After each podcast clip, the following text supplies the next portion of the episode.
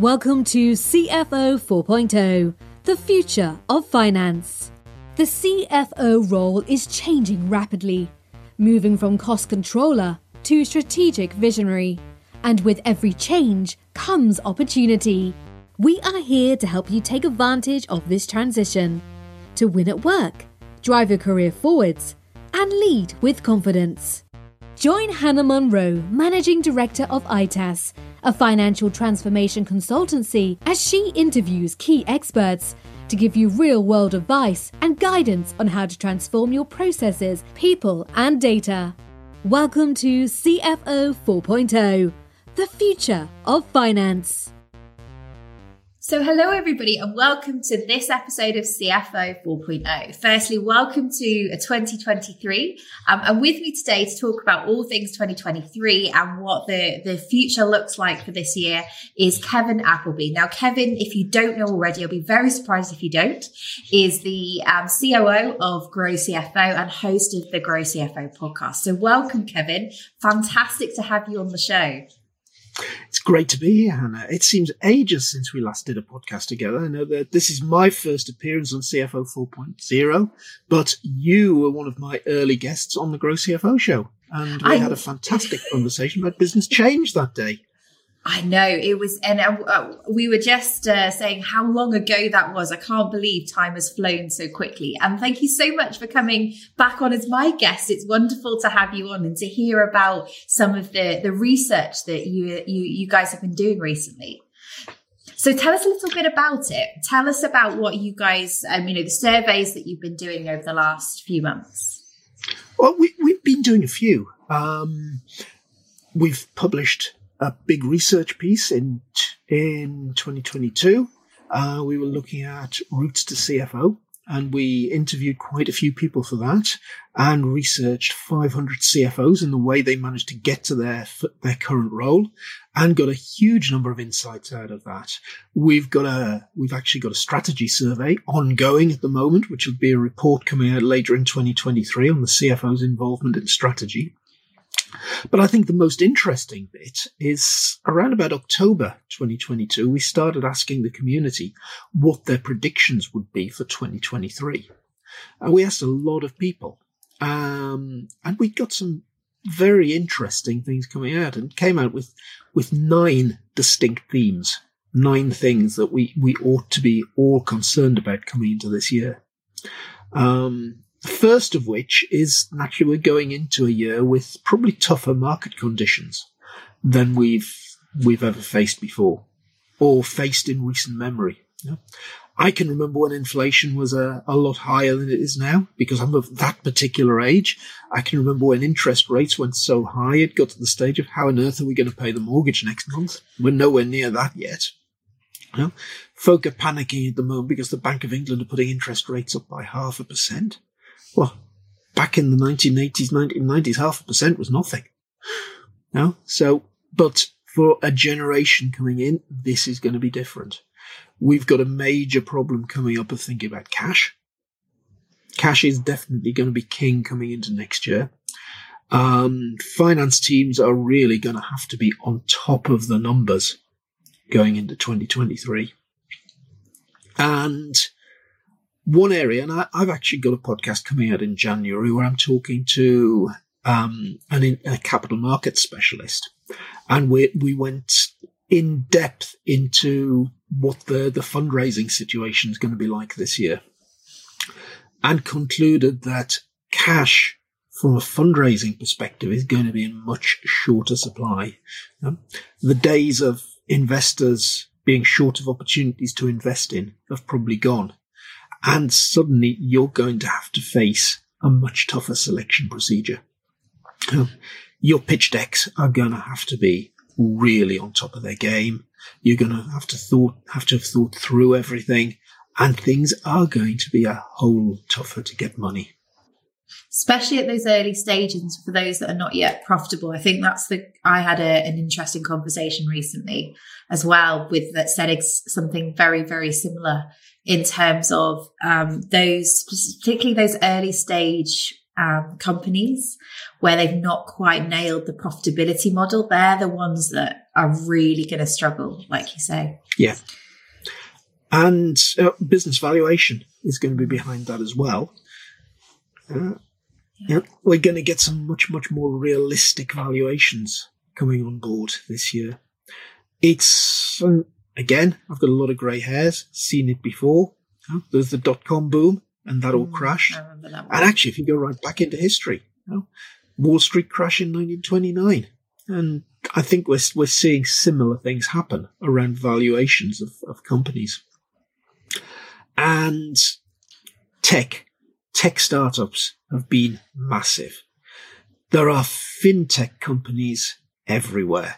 And I've got a feeling that we're going to see a, a fallout somewhere in the market. You know, there are too many fintech startups. Some of them are going to disappear this year. I'm absolutely convinced. Which ones? Wouldn't like to say. But we're in a global world. So I'd say if you're a fintech and you don't have a global presence, well, you should start getting worried. So that's that's probably a big area, but no, that that's that's the the backdrop to to everything that's going on. Um, what should we be doing as finance leaders is probably a good question. And prediction number two that we came up with um, is around finance leaders spending a lot more time on non-finance activities. It's something we've seen happening over a number of years, but I think going into these tougher market conditions, finance leaders that haven't got themselves properly integrated into the business, that are only about the business results, only about the month end numbers, are not in the right place. It's going to be the year that business partnering really comes into its own. I, th- I think that's a really interesting observation. And I think an interesting reflection point for those listening as to in reality, how much time are they in the 80 20 split or the 20 80 split at the moment? And how do they change that if it's the wrong way around? Yeah. I think it's, we, we actually did a survey specifically on that. It wasn't a particularly structured one. Um, but we we found a lot of people were, were getting towards more 40 60. It was 60 finance, 40 non finance. And I think that's probably the minimum of where it needs to be if you're a finance leader. I'd be looking for, for probably more 50 50. Yeah. So, yeah. and I think there's that, that interesting piece. And as part of that survey that you did, was there any feedback as to why that they weren't able to make that split? Was it processes? Was it business, the way that the business was structured, lack of funding for finance? What any interesting? We didn't go into that sort of depth. This was this was more of a random poll that said, you know, "What what do you think the split is?" Single yeah. question. What's the split of your time at the moment? We we actually ran that. We around these nine predictions that we're making for the year. Mm. We we ran a webinar when we launched this, and if you're more interested in each of them, each prediction is a blog post on our Grow CFO website. On the insights page, you'll see prediction section with nine posts that go into each of these points in a lot more detail. So we launched them in a webinar. Uh, had a very good attendance at the webinar, and we, as we came into this prediction about the amount of time on non-finance activities, we simply asked the audience. So it was a very random, very short poll. Most of the things we do are a lot more structured than that. Um, we actually do a poll more formally. We send an email out once a week and we do a, a poll across all the membership about some topic or other. And I think this is one we'll probably explore in the new year. We'll ask a bigger audience what's what time they spend on non-finance activities and what blocks them spending more time. So that's that's certainly going to be an interesting area to research next year. Mm. Yeah. So one of those yeah. things that should be on your New Year's resolutions list, listeners, um, obviously is the is shifting into more of that strategic role. I have seen it. If I think about the trend that I've seen in the last few years, I have seen five. Yeah, the last five years, I've definitely seen a shift. Weirdly enough, I think COVID accelerated it. I saw a lot. I've seen a lot more people as we've come out of COVID, either wanting. I think the the need for that strategic role is is a lot more open and people are a lot more driven towards stepping into that. But I would agree with you. I don't I don't know that everyone is 100% where they want to be there and it becomes as much of a journey as anything else. Yeah, I agree with you. I think we, we certainly saw COVID as a as a big game changer. Um, that was in the early days of Grow CFO, and we had something going on across across COVID called the Situation Room, mm. and it was just an opportunity to get finance leaders together and talk about this hugely unusual set of circumstances that were suddenly hitting them, and you know, people were genuinely having to think on their feet about what their business model was to survive lockdown and, and so on. And yeah. I, I think the CFO got far more involved in that sort of exercise than they might have traditionally got in putting the business model together. Because it was literally, we're going to run out of cash unless we do something different. What do we do? And I think that's continued because the finance community got much more involved in those key business decisions then. That, that trend has continued beyond lockdown into into the new world, and certainly it's going to help as we go into these tough market conditions in 2023. Well, it is always that finance seems to become more, you know, the finance leadership becomes more prominent when you're going through any kind of crisis, right? And it feels like we've had a few of those crises Absolutely. back to back. Um, COVID, obviously, um, inflation, and now um, the you know the big change in market conditions that I think everybody's seeing and funding particularly, I think is the biggest, um, the biggest challenge that a lot of businesses are facing. Yeah. That runway is getting shorter for a lot of people, which is why we're seeing some of the shifts happen at the moment that we are. Absolutely, it is. But I think another reason that we need to focus on some of the things in the future um, the big predictions we've got is the, the trend towards sustainability reporting and ESG reporting.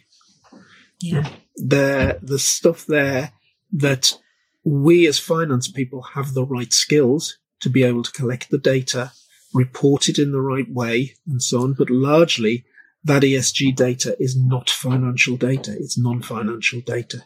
It's how the business over, overall is performing versus the environment. Yeah. And certainly we, we're seeing a lot of demand coming in from the finance leader community to find out more about ESG. So one of our objectives in Grow CFO this, this year coming up is we've got to launch some training courses in this area. It's the one weak spot in our training course library right now, but we're hoping by the end of quarter one we'll have resolved that. Oh, absolutely. I think um, certainly I've seen, I've heard it come up in conversations with customers. Like that has definitely been a conversation, a topic of conversation. Weirdly enough, it's actually been a conversation on the podcast a few times. I've had couple of individuals from different areas coming in to talk about it, and obviously with the new standards coming through, um, it, it, it does make sense though. For, I do feel like it makes sense for finance to step up and take that compliance capability. Because if we think, you know, think about one of the the areas. It does make sense for finance to take it, but it's it's the question, I guess, for a lot of finance teams is, well, what are you going to stop doing if you're going to pick up that piece, and how are you going to manage that in addition to everything else? So it's always a challenge. Well, there there is an interesting where where's the time going to come from, and there are two or three other predictions that we've got that are are helping in that direction. Um, technology is definitely moving on. And one area that we think technology has got to be applied more by businesses in the next next year or so is in month end. You, know, you want some extra time to do other things. How do you take a day or two days out of your month end close? Again, something that we surveyed during the year. Um, it was a very interesting result, actually, a survey on how long does it take you to close the books, because we didn't get one distinct answer. We actually got two that were peaking. We, we oh, got a whole group of folk that seemed to be closing in about five days, mm-hmm. and then another big group that seemed to be closing in about 10 days. That some outliers really, yeah. that said, "Well, okay, we barely get the books closed for one month before the next month's finished." Um, but know, five days in 2023, we used to close the books for for the business unit I was involved in in ICI over 20 years ago. We used to close the books in less than five days at month end, and we had, compared to what's around now, very poor technology. Um, Yep, there's enough automation there, enough real-time data being transferred around the place for it. Real-time data used to be the problems of people running ERP systems. Not anymore. You can have real-time data in your Xero system, in your QuickBooks system, whatever it is that you're looking at. And you know, I think you've really got to have that month end nailed. Number one, times are tougher. You need to have accurate, up to date numbers as soon as possible. Number two, you're going to want to spend more time doing things outside of finance. So if you want to give yourself more time, you don't really want to be spending a week or more every month just closing the books. You want that done in a couple of days. So that's one of the big, big predictions for 2023. We've got to get better at closing the books. Um, I suppose a related prediction to that is that technology is evolve. Technology is moving very fast and it is evolving finance functions, but not as fast as it should be. People are still asking some fairly fundamental questions about automation. Um, and one of the, the problems we've got in the way we change in finance, we probably step change. But technology is growing exponentially. We've we've got to do something a lot more radical. Don't know quite what the answer is, but we've we've got to learn how to adapt, evolve, and implement new stuff a lot quicker. You know, Hannah, change is difficult. We're always comfortable with the way we used to do things, the way we've always done things. Actually, we've got a, we've got a complete mindset change to get through there. And so, 2023, yeah. we've got to pick up technology faster than we do at the moment. And I think we need to not use technology as a replacement for an existing process. We need to rethink the process as part of that change. So you're talking about doing month end faster. So one of the most interesting conversations I'm having um, I, have been having over the last six months is about the concept of that continuous close. So why why should we have three days at an end of month where we have to? Um, you know, how can we how can we get the close happening more often so that you know we're, we're always able to access information. It's always on demand. And it's like you say it's always right. And and as you you're 100% right the technology is there. But for me i don't feel like it's technology that's holding us back anymore. It's processes and perceptions in finance around what technology can do that are the biggest challenge. Um, so yeah I, it's, it's really it's a really interesting space. I actually did a I did a um, transformation live session on continuous close. Gosh, I think that was about six months ago. Um, and um, I am still still talking about it, which is crazy. Yeah, and uh, continuous close is not something new. Um, when I was working PwC Consulting, um, one of our business offers in the analytics team was fast close. And we always cited, this is 2002, 2003, we always cited Cisco Systems yep. as the first organization that had a virtual close. They closed the books on day zero. Yeah. So that, that's possible 20 years ago. So it should be easy now. it should be. And this is the, this is the really interesting conversation, I think, at the moment is that like you say, there's there's some people and and I I've got into conversations and they they don't actually they're still closing last month's books when they hit the following month. Exactly. Like I had one person that said it takes them six weeks to produce their numbers. So they're, they're, they're always, they, they never actually close on time. Um, and they only close within month. And I just, and, um, we sat down and we had a conversation and a lot of it was the, was was pro, was process. Yeah, technology obviously played a key part in that, but it was it was really interesting to unpick the perception around how, where they get data from, how they process it, how they put it into reports. Um, and they want it and, and just their, their whole approach to the thing. It was, it, you know, we managed to get it down really, you know, to within days, like you say, but that's, um, whole mindset shift. So we go back to the mindset shift around rethinking how we think about technology um, in 2023, which is an interesting piece and, and why why is it taken us so long to get back to this conversation about a quick close? Yeah, it should have happened a long time ago. You know, one of one of my things for a long time has been analytics and data Mm. I was doing it before we'd invented this thing called FP&A. In fact, for quite a while, I scratched my head and as a management consultant, wondered what FP&A was. Then I realised, oh no, that's just what you've been doing for the last 10 years, Kevin. There's all sorts of le- words, isn't there? There's like new categories of things. And I'm like, hang on a second, I've been talking about this for years. Why is yeah. it now suddenly on point? One of, one of my things when I was talking to clients about balanced scorecards and the like was, well, you know, if you get in your car, you don't drive your car just looking through the rearview mirror, do you? Well, hang on, finance team. That's exactly what you're doing with your your month end reporting. You know, you're taking so long to get these reports out. And you look at them and you tell the business what happened last month. Well, actually, business couldn't care. It's ancient history now. We want to know what's going to happen next month, month after. Um, but back then, the big thing was fine. We, we've got to put scorecards together. We can work out what the metrics are we should be reporting. And normally out of that sort of exercise came some big systems projects because there was no data. Yeah. The world has moved on, and that's probably the biggest change that I've seen, and actually comes back even in our predictions for next year. Data.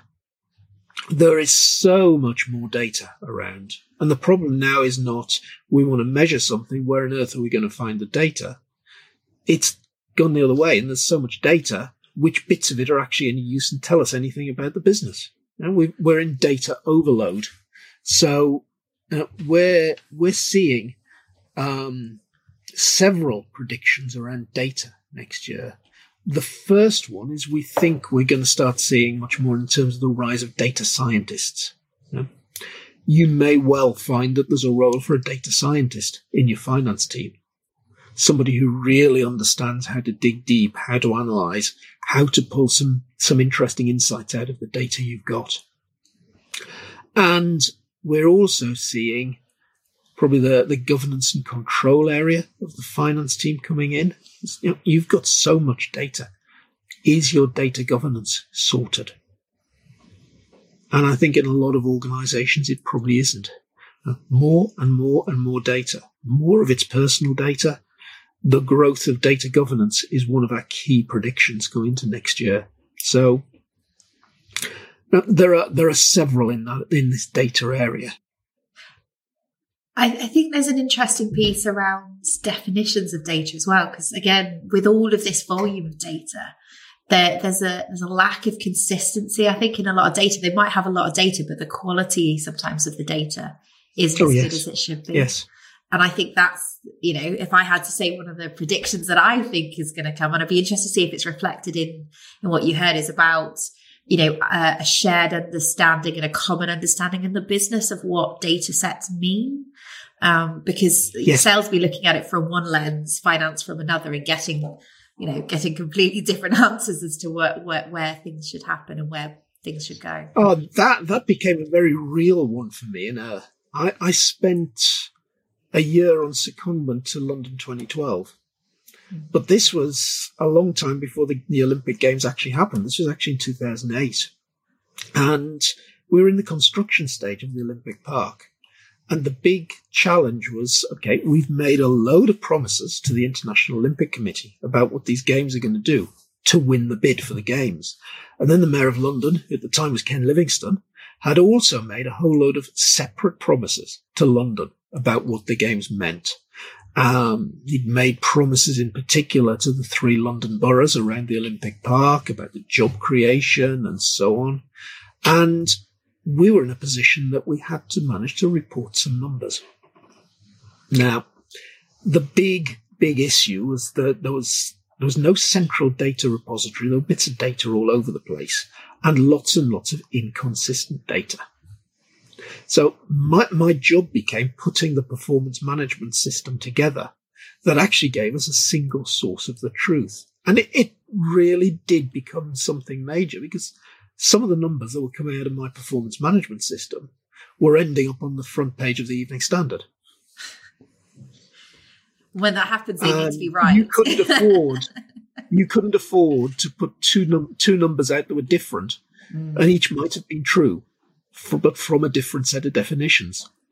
You had to come down to a single definition of how many people have you got employed on the Olympic Park?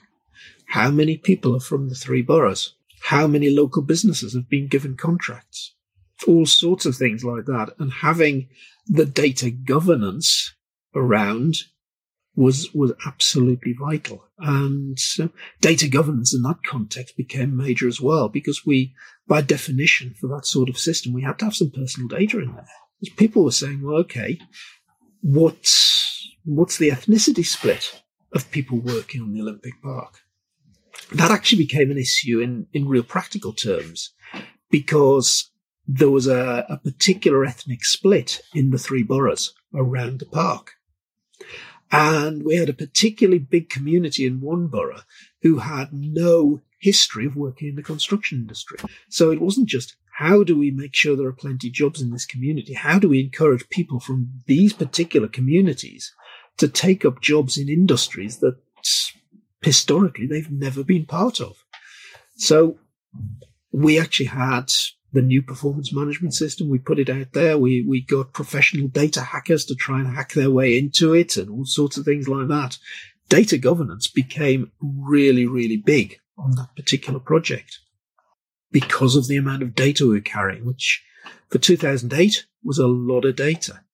Now, the sort of volume of data that we were carrying as a huge organization doing the Olympics in 2008 is probably about the same as most small companies are carrying today. That, that's a crazy so data, data governance in, into perspective. That what wasn't a problem for you maybe five, ten years ago is probably going to be a problem for you today. And, and I guess the, the piece to bear in mind is that if finance doesn't take up the, the the gauntlet in this instance, then another team will, right? And and and then you've got competition in there. And I have seen it when I've gone into organizations and you know, sales is holding their data set and interpreting it in the way that they want to or they need, they feel is right. Marketing holding theirs, then giving numbers to finance, which don't necessarily tie in with the financial results. And that whole conversation becomes really challenging. So I, I, think there's a real need for finance to step up to the plate here and show not just ownership, but leadership around how data should be defined and, like you say, managed. I think that's a great goal for, for finance to think about in the next 12 months. I think it is, absolutely. And you know, the, the one set of numbers that have got to be the truth are the financial numbers. There'll be a sales number, for example, within the finances.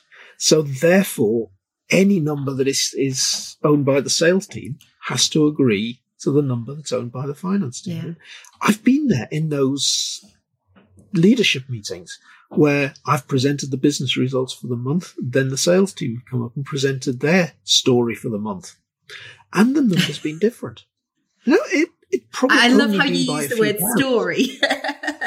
it's it's yeah. um there's an you know implication that it's um uh, not quite true. But that's an interesting piece. And you're not the first. I've yeah. heard it quite a few times. But but what what happens, Hannah, as soon as the, the two numbers are different, and they might only be different by a thousand pounds. Yeah. Is that you then have an argument for half an hour as to whose number's right.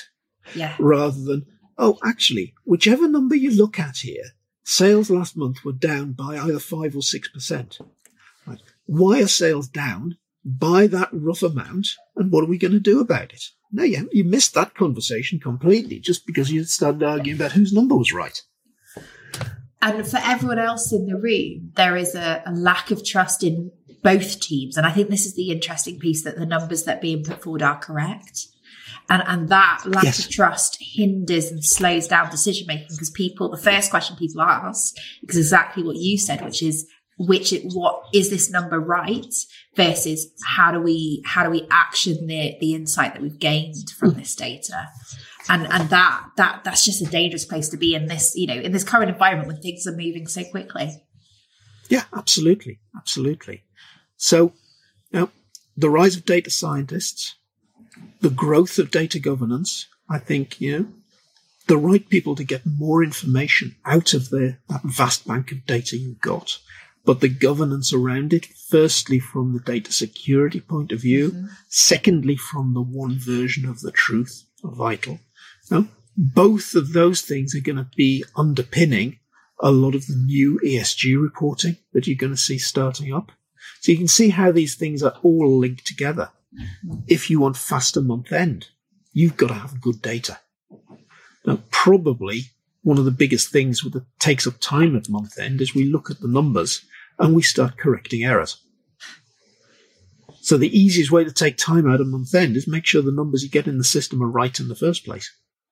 And are adjusted as well. Because a lot of people think they might go in right, like the invoice might be correct, but it's not been adjusted and posted into the accounts in the way that it should be. Things like RevRec, etc. Mm. So that's the piece for me that creates starts to create that continuous close and that continuous set of good reports yeah. is actually how do you automate adjustment and then it comes down to automation like you say and people are still trying to understand what automation is and how they can use it and we need to we, we do need to accelerate that this year i um, mm. that's an interesting piece yeah no matter how fast and slick you get a process mm. the thing that will always slow you down are correcting the outliers so mm. i'd say one of the key things you should measure going into next year, if you want to do something about this, is errors. Yeah. Whatever it is, you know, if it's your accounts payable clerk is spending a lot of time putting things right that they're getting through, if it's treasury, if it's cash flow, if it's whatever, talk to those people in your team and say, well, what do you spend the majority of your time correcting? Start measuring it. Firm believer in what, what gets measured gets done. If you can start dropping the error rate which normally means putting some controls around the data, some extra controls around the process back to data governance. That's probably a key way to take some time out of the process. And I also think standardization. So I think one of the things that worries me coming into this changing environment is that sales tend to take more license with things like the models and the the structures that they use for pricing, etc. And the more scenarios you have at that front end, for me, the more challenges you get at the back end. So that's going to be an interesting piece, you know, tying together, um, like you say, the challenging market conditions, the, the, the need for faster data and the fact that, um, you know, you're going to have maybe less or need for more flexibility around finance. Yeah. And actually, in, in talking through those things around error correction and so on, one of the things that we're seeing as another prediction is the evolution of the financial controller role. Okay. And it's going to be all of all of those things, and the, there's the tech that can help you. No, you're not necessarily manually spotting the outliers. There's tech in there's tech coming along these days that can say, "Hey, that number looks a bit different to the normal trend. Suggest you go and have a look at it." Rather than relying on the, the human eye to spot things, normally too late. The system should be starting to tell you where the errors are, where the problems are.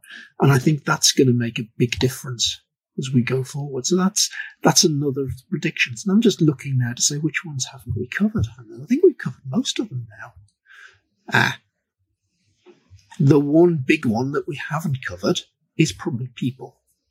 Oh, yes. Uh, people are going to be absolutely key going forward.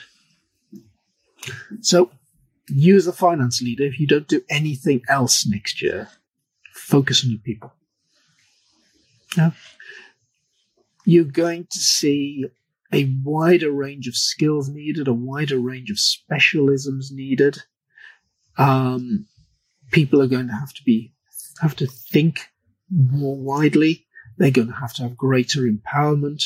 Now, your job as a leader in going into these new conditions is going to be giving giving the right people the freedom to get on with their stuff. Your job is to block, is to unblock whatever's stopping them doing things, not to micromanage them, but to make sure they're in a position that they can do a great job for you. Your people are going to be your number one resource in getting through this. And so, so what are the particular? So you talked obviously about the increase in skills needed, the the importance of obviously supporting and retaining staff. Were there any other predictions around people? Um, I'm just looking back, and yeah, there's people underpinning everything here. Yeah? We talked about the rise of data scientists. We're going to see new skills coming into the finance team, and probably one of the things that we're recognizing is the breadth of skill that you need in a finance role. And one of the things that we've relaunched in Grow CFO this year is the competency framework. Mm-hmm. we, call, we call it the CFO competency framework, but it's relevant for any finance leader, whether you're the CFO yet or not. And we've defined in there nine competencies and five skills in each one. So that's 45 skills altogether. So straight away, to be a good finance leader, you need to be strong across 45 things. Now that's, that's a huge, huge breadth. Okay. Now you may well be a specialist in a few of those. You probably need to know something about all of them. That's a big challenge. And now, while you as the finance leader need to need to be on top of things, you can't possibly be expected to be an expert in every one of them. So you've got to be surrounding yourself with the right people to complement your skills. So having a good balanced team is a key thing. Now, I'd actually say going into 2023, you want to work out where your personal development should be one of the places I'd start is actually by dropping over to Grow CFO and taking the competency framework. It's, it's actually, it'll, it'll probably take about 20 minutes to do it properly because you've got to answer 45 questions, one per skill. And what you do is literally you, you self-assess yourself. There's a definition of the skill. Now, is this something at the bottom level? No, I've never done that before. Or yes, I'm an absolute master at doing this. So there's, there's four levels. Um, you go through you, you answer all 45 questions. Then there's three or four others about you, which are asking about your level of seniority, the sort of company you're in, the industry you're in. And the reason we ask those, not, not to get a whole load of personal data out of you, but so that when we produce the report that comes out of the competency framework, we can benchmark you against the right peer group of people. Okay? Originally the competency framework came from our future CFO program, where we were trying to show people the gaps in their skills as they were moving towards a CFO role. But we realized very quickly that this is just as applicable for the new CFO because most CFOs, when they get that first role, are no better than a, a seven out of 10 at anything. Even experienced CFOs could have been in the job for 10 or 15 years and they will because of the experience, the practical experience they've had, could be masters in certain things, but they probably don't know what they don't know about certain other areas because they've never really had to deal with it. So the competency framework can be so relevant whether you're not yet a CFO or you've been doing the job for 15 years. Point of asking the questions. So we, when we send you a report, we can send you a benchmark and say, typically for people of your level, your your your amount of experience and the sort of industry you're in or the sort of ownership structure you're in, this is what we'd expect. So here's where you're better than average. Here's where you're worse than average. Um, we can show you where your development points are because sitting behind the competency framework, you grow CFO member, premium member, we've got training courses on each of the nine competencies. So straight away, we can give you a whole load of personal development for next year. So, now I'd be saying if, if you're a, a finance leader, go do that as part of working out your objectives for next year. And so some great suggestions here for New Year's resolutions. So if we think about, you know, getting hold of um, data in its entirety, so thinking about the governance, thinking about your data strategy and also those analytical skills and whether you need a specialist within your team. We've talked about um, having that focus on people. So both yourself and your development and understanding where you are at and where um, your team are at and making sure that they they, they are where they need to be. And we've also talked as well about, you know, that focus on month end about really getting hold of, you know, using technology and process to drive that month end down to where it needs to be. So no, no more of these 10 days um, month ends. We, we were aiming for that couple of day close, if not a continuous one. Um, and what there was there was one more really good one. What have I missed, Kevin? What else was on that list of ESG focus on? ESG. ESG is the big one. Yeah. We if the if there's one of, of the nine predictions, obviously tough market conditions. The 1st one we talk about is a given, but out of the others, if there's one we think is going to be big in 2023, it's ESG. Yeah.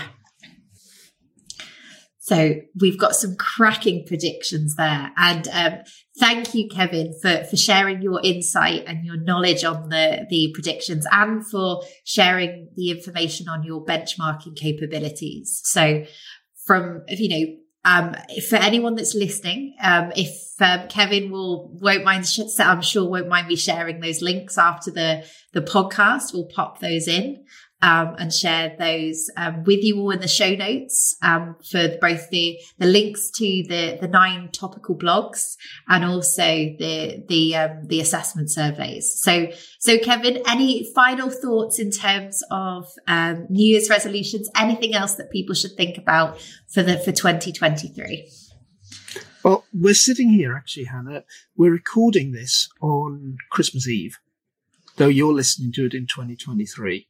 And my other podcast, The Next 100 Days, which I record with a, a good friend, Graham Arrowsmith, who's a marketing chap. Today, we, we issued an episode of that podcast with one of my heroes, Michael Heppell. Michael, I got to, got interested in about 15 years ago because he wrote a book, How to Be Brilliant. And I'd say if you're looking for a way to develop in 2023 set some new objectives and so on. I couldn't recommend, if I was recommending a single book to help you, I'd actually say go, bu- go buy Michael Heppell, How to Be Brilliant. It is fantastic. Fantastic. So some great New Year's reading for everybody. So, well, thank you so much, Kevin, for, for joining me on the podcast today and for recording one of our first podcasts in 2023, a bit of a milestone for us. Um, now we're over the 100 episodes mark. So thank you so much. And uh, yeah, really love, loved all the insights you've shared. So some great insights and thoughts on what, what 2023 holds for finance. Thank you, Hannah. Hugely. Really enjoyed talking about it.